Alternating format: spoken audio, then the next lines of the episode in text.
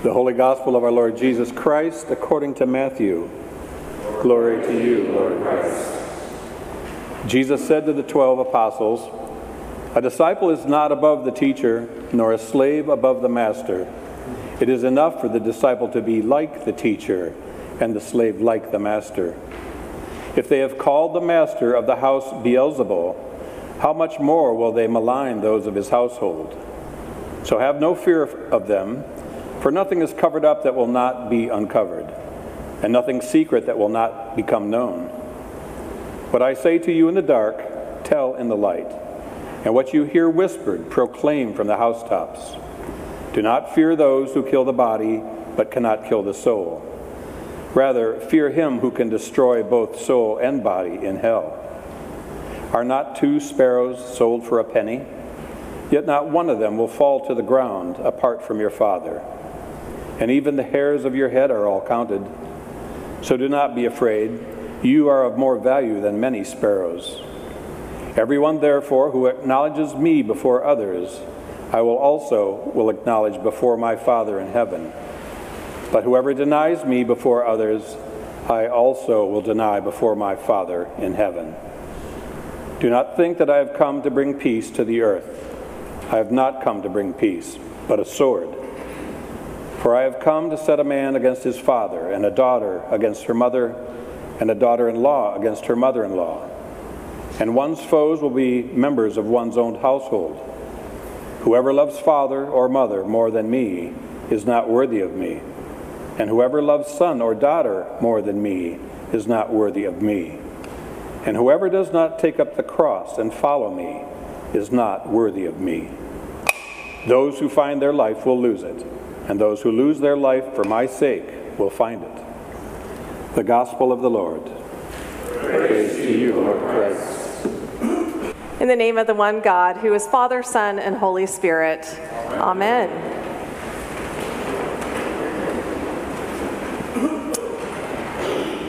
Preparing my sermon for today has been quite a journey. My usual sermon prep process goes something like this Two or three weeks before I am scheduled to preach, I read the appointed readings.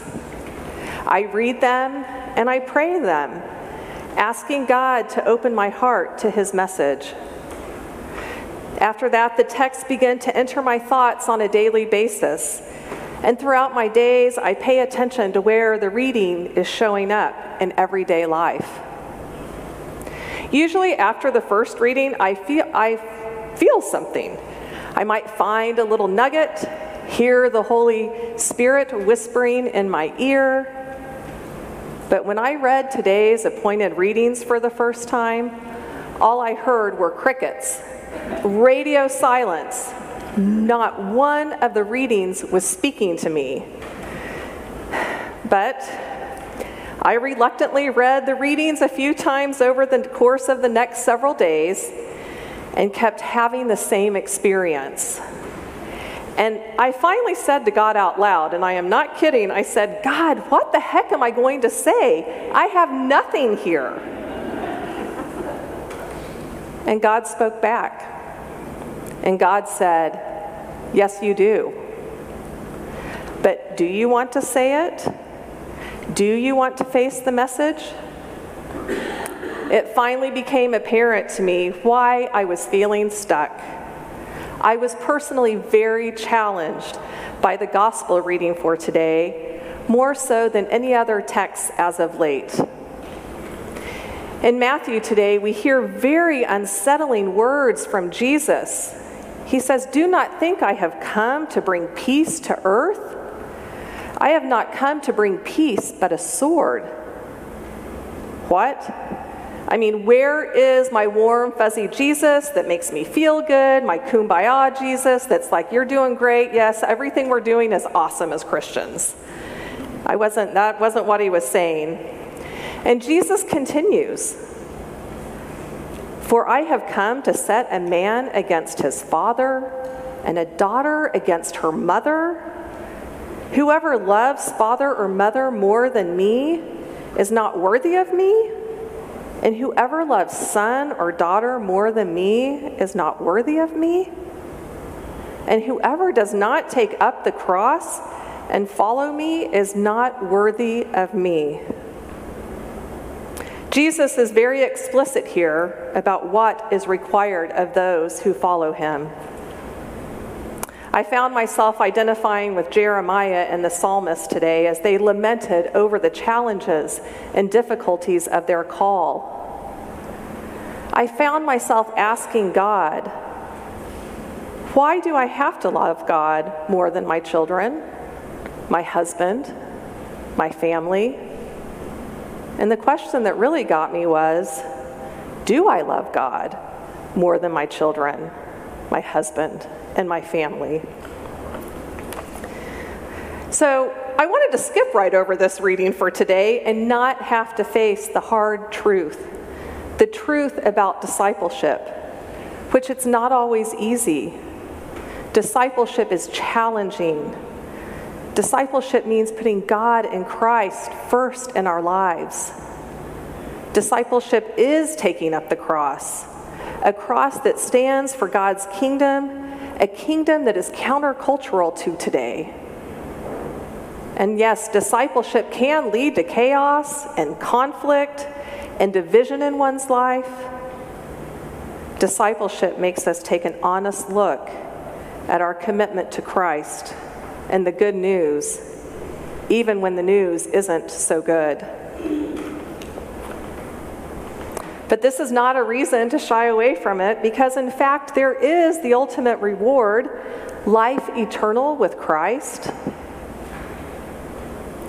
Last week and continuing this week, this part of Matthew's gospel is known as the missionary discourse. Jesus is talking about the disciple, talking to the disciples um, about discipleship.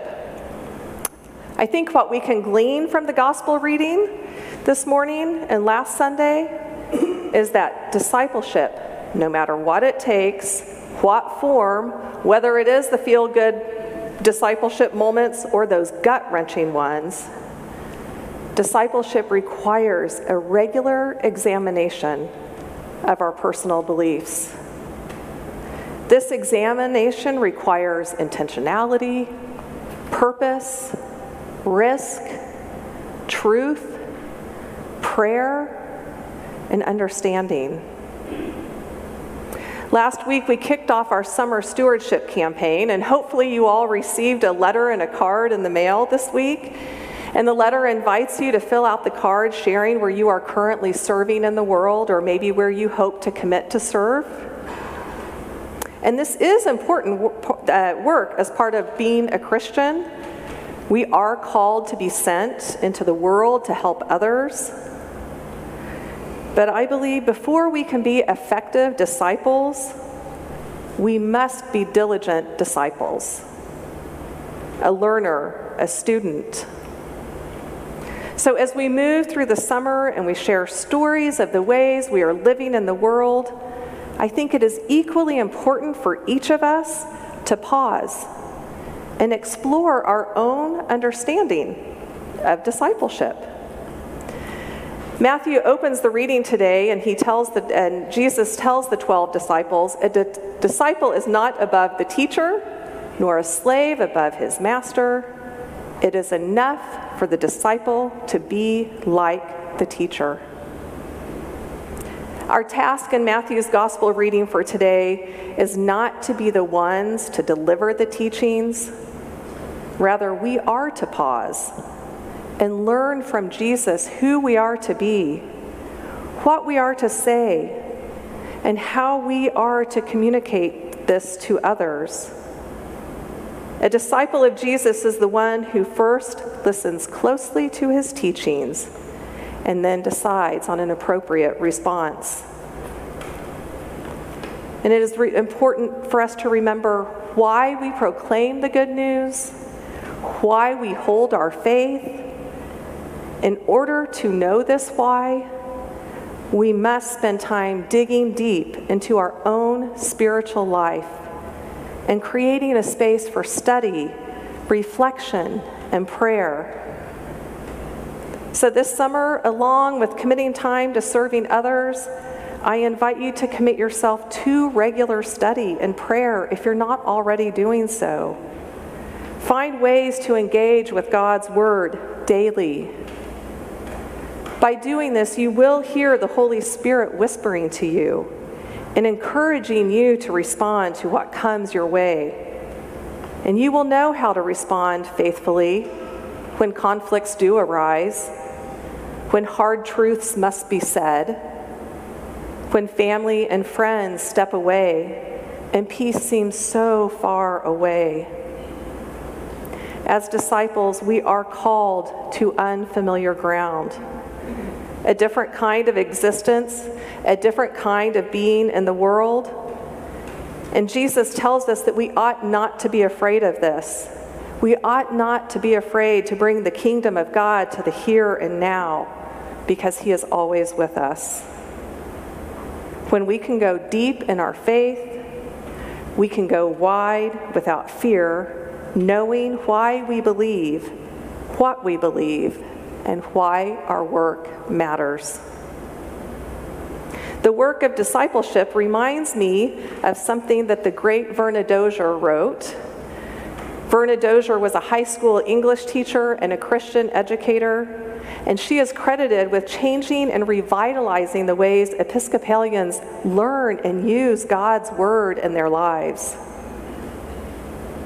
So, as you journey on your own path of discipleship, the question Verna raises in her book is one in her book, which is The Dream of God. It's one to keep in mind. And she says, the important question to ask is not, what do you believe? But what difference does it make that you believe? Does the world come nearer to the dream of God because of what you believe? Amen.